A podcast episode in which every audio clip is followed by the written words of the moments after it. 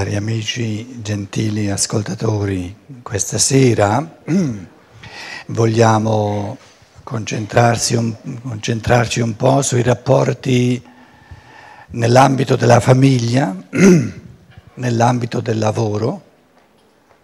Se prendiamo le due realtà, eh, abbracciano parecchio dei rapporti che ci sono fra gli uomini. Ognuno di noi nasce in una famiglia quindi viene immesso in questo tipo di rapporti. Ogni essere umano ha un papà e una mamma, finché il biologico va secondo le sue regole fondamentali. E poi nel corso della vita ognuno di noi svolge dei compiti, fa qualcosa, ciò che chiamiamo il lavoro, e quindi vogliamo ehm, entrare nel merito di queste realtà con due ehm, indicative modi, diciamo, orientamenti fondamentali. Uno è quello che dicevamo già, che è offerto alla percezione di tutti noi, se siamo percettivi, se siamo attenti, ed è quello che io ho chiamato della crescente individualizzazione. Gli esseri umani diventano sempre più diversi gli uni dagli altri, individualizzazione. Dovuto al fattore libertà, al fattore creatività, a questa stoffa di artista che ogni essere umano porta dentro di sé, essere uomo significa essere uno spirito creatore, perlomeno potenzialmente, per poterlo diventare sempre di più. È ovvio che man mano che l'evoluzione procede c'è una differenziazione, individualizzazione significa differenziazione sempre maggiore, perché ogni essere umano è un mondo diverso, tutto diverso da tutti gli, esseri, da tutti gli altri mondi. Ogni persona, la definizione dell'uomo è un mondo del tutto individuale. Siamo agli inizi di queste creazioni, il passato ha posto le basi di cui tutti abbiamo bisogno, quindi il passato ha dato più accento al comunitario, a quello che abbiamo in comune, al dato di natura. E questa base ora ci dà la possibilità sempre di più di far emergere su ciò che è comune a tutti ciò che comune a un popolo, per esempio, l'elemento prettamente individuale. Quindi, diciamo, c'è un elemento di natura nell'uomo con leggi uguali per tutti. Le leggi del corporeo, per esempio, sono uguali in tutti. Le variazioni fisiologiche o, o biologiche sono, sono variazioni dovute alla natura. L'elemento corporeo, corpo, Qui c'è un minimo di libertà, la natura è fatta di leggi ferree, deterministiche, ed è importante, è, mo- è molto umano che la natura non si permetta di essere libera, perché se la natura volesse essere libera, scalzerebbe questa base affidabile necessaria per la libertà umana. Quindi il fatto che la natura non sgarri è l'affidabilità necessaria come base per la libertà umana. Quindi eh, la, la, natura, tutti gli elementi di natura sono una somma di amore infinito alla libertà umana, gli dà la base necessaria, quindi in, in natura c'è soltanto il necessario, nulla di libertà. Poi se volete, ecco, mettiamo la cosa in tre, tre elementi, sul dato di natura sorge il dato di cultura, quindi la natura è uguale in tutto il genere umano. Il dato di cultura, scusate l'ho messo con la K, eh, il dato di cultura eh, è comune a gruppi, cultura italiana, cultura tedesca, cultura se volete anche svizzera, eccetera. No? Quindi qui c'è il corporeo che è uguale per tutti, l'anima, l'anima di gruppo. No?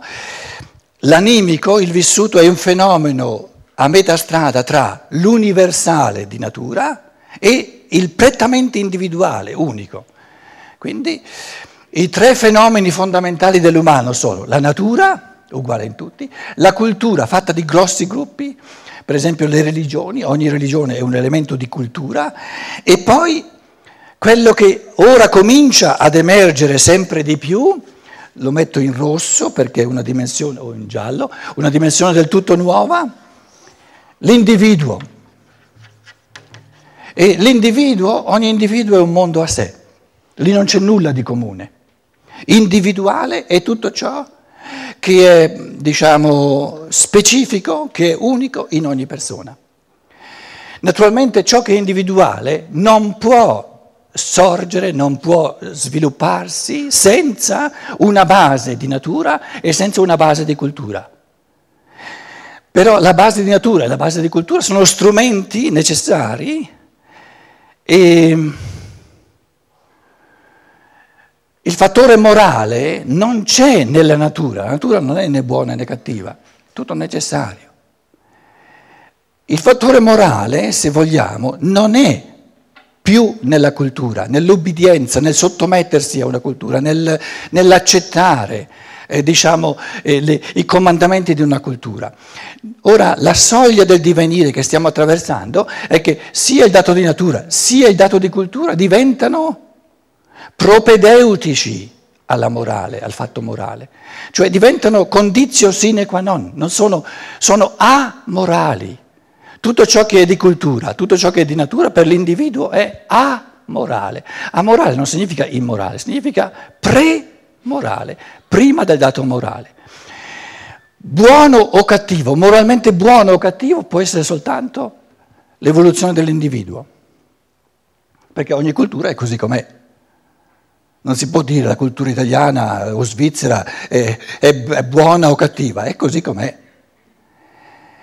Adesso voi mi direte, ma anche l'individuo è così com'è, come mai tu parli di moralità eh, con l'individuo? Perché dicevo, nella natura c'è la necessità, assoluta necessità. La cultura è a metà strada, nell'individuo c'è la libertà e la libertà sta nella scelta tra il bene e il male. Se non ci fosse la scelta tra il bene e il male non ci sarebbe libertà, non ci sarebbe individualità. Adesso mi voi mi chiederete, dici cos'è, cos'è moralmente buono per l'individuo e cos'è moralmente cattivo. La cosa è molto semplice ed è molto difficile, ma molto semplice. Moralmente buono è ciò che rende l'individuo più libero, moralmente cattivo è tutto ciò che rende l'individuo meno libero. Quindi c'è soltanto un criterio della moralità del bene e del male e della libertà. Moralmente buono è tutto ciò che favorisce la libertà, moralmente cattivo, quindi disumano, contro l'umano è tutto ciò che diminuisce la libertà. Sceverare, sapere, andare a vedere che cosa veramente favorisce la libertà, che cosa la decurta, dicevamo già oggi, questo è una, un parlamentare, una, un discorso che diventa sempre più complesso e che sarà sempre in corso, non sarà mai chiuso. E siccome il, il discorso della morale diventa sempre più complesso perché è riferito all'individuo, è importante avere questo orientamento di fondo che dice il, tutto ciò che fa parte de, della natura, tutto ciò che fa parte della cultura è precedente al, al fatto morale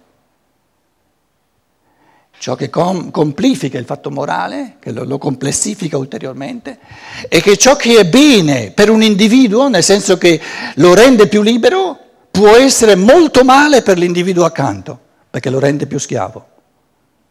Quindi non è detto che qualcosa, un'azione o un pensiero, che rende un individuo più libero debba rendere più libero anche l'altra persona, perché sempre, siamo sempre più diversi.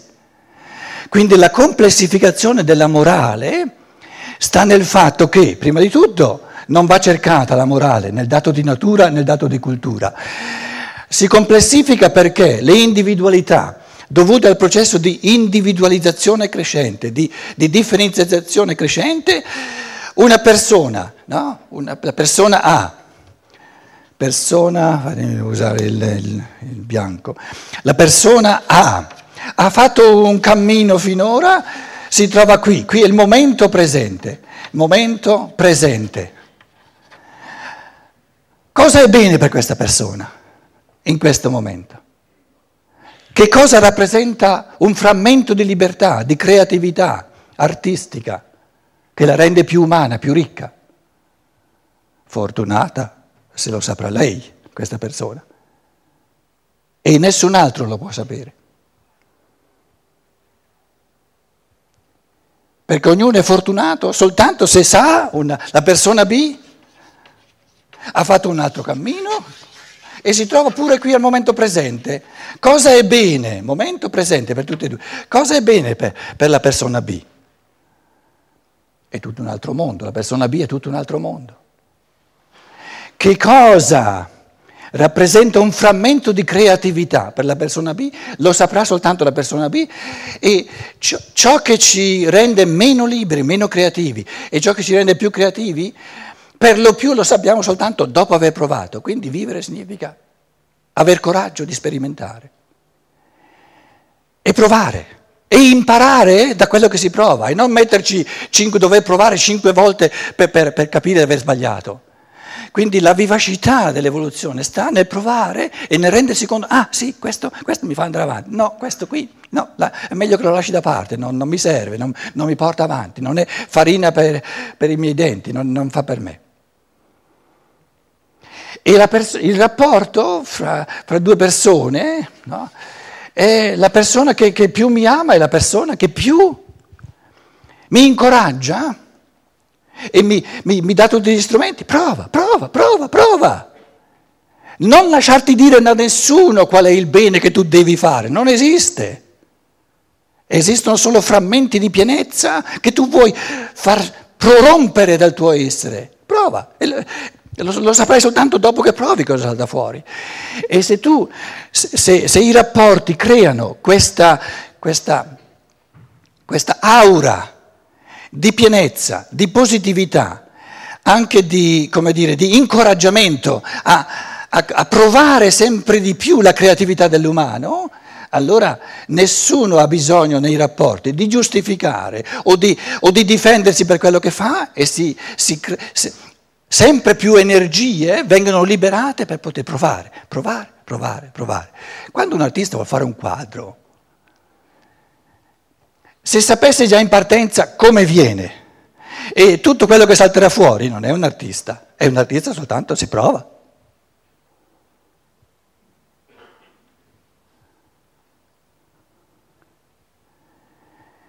Se i rapporti sono un'arte, bisogna avere il coraggio di provare.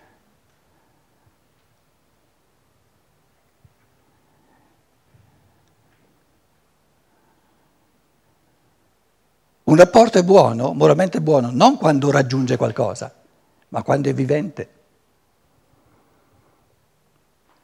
Quando le due persone che sono in rapporto si danno fiducia a vicenda, guarda che il bene morale per te alberga dentro di te, lo puoi tirare fuori soltanto da te. Nessuno fuori di te ti può dire cosa è bene per te di fare nei prossimi secondi, nella prossima ora. Tiralo fuori da te. Tutto il mondo è lì per incoraggiarti, per darti la possibilità di tirar fuori da te. Via, fai. Ma se io do tanta libertà alla persona che vive con me, se ne approfitta. Affari suoi.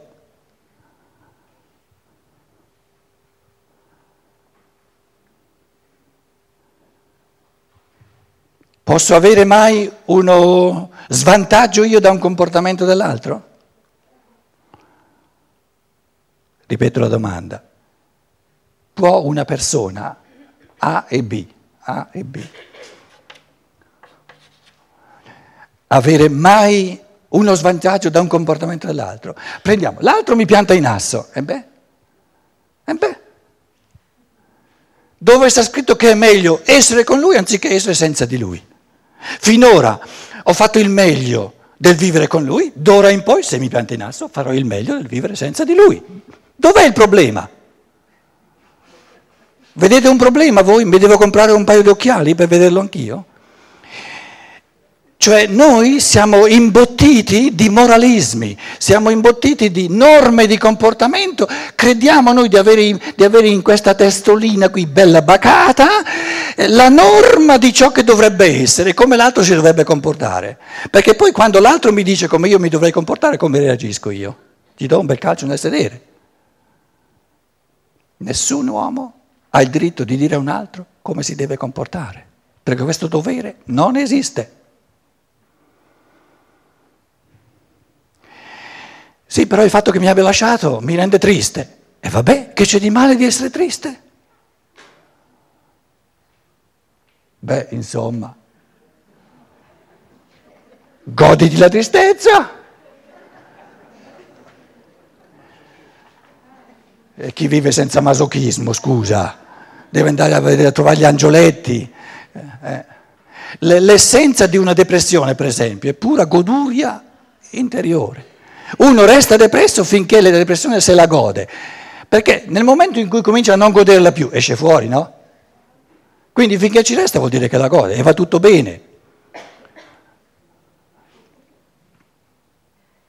L'unico problema con le depressioni, col fatto di, di, di, concedersi, come dire, un paio di giorni di tristezza, eccetera, ce l'hanno le ditte col loro terrorismo dell'azionismo perché dicono no, no, no, no, tu non hai il diritto di essere triste per due giorni perché devi sbuffare, guadagnare i tuoi soldi per dare eh, un maggiore reddito, un maggiore profitto alla ditta. Allora diciamo che il problema della morale è il terrorismo delle ditte che vogliono, che vogliono costringerci a lavorare, a sbuffare, eccetera, per che cosa?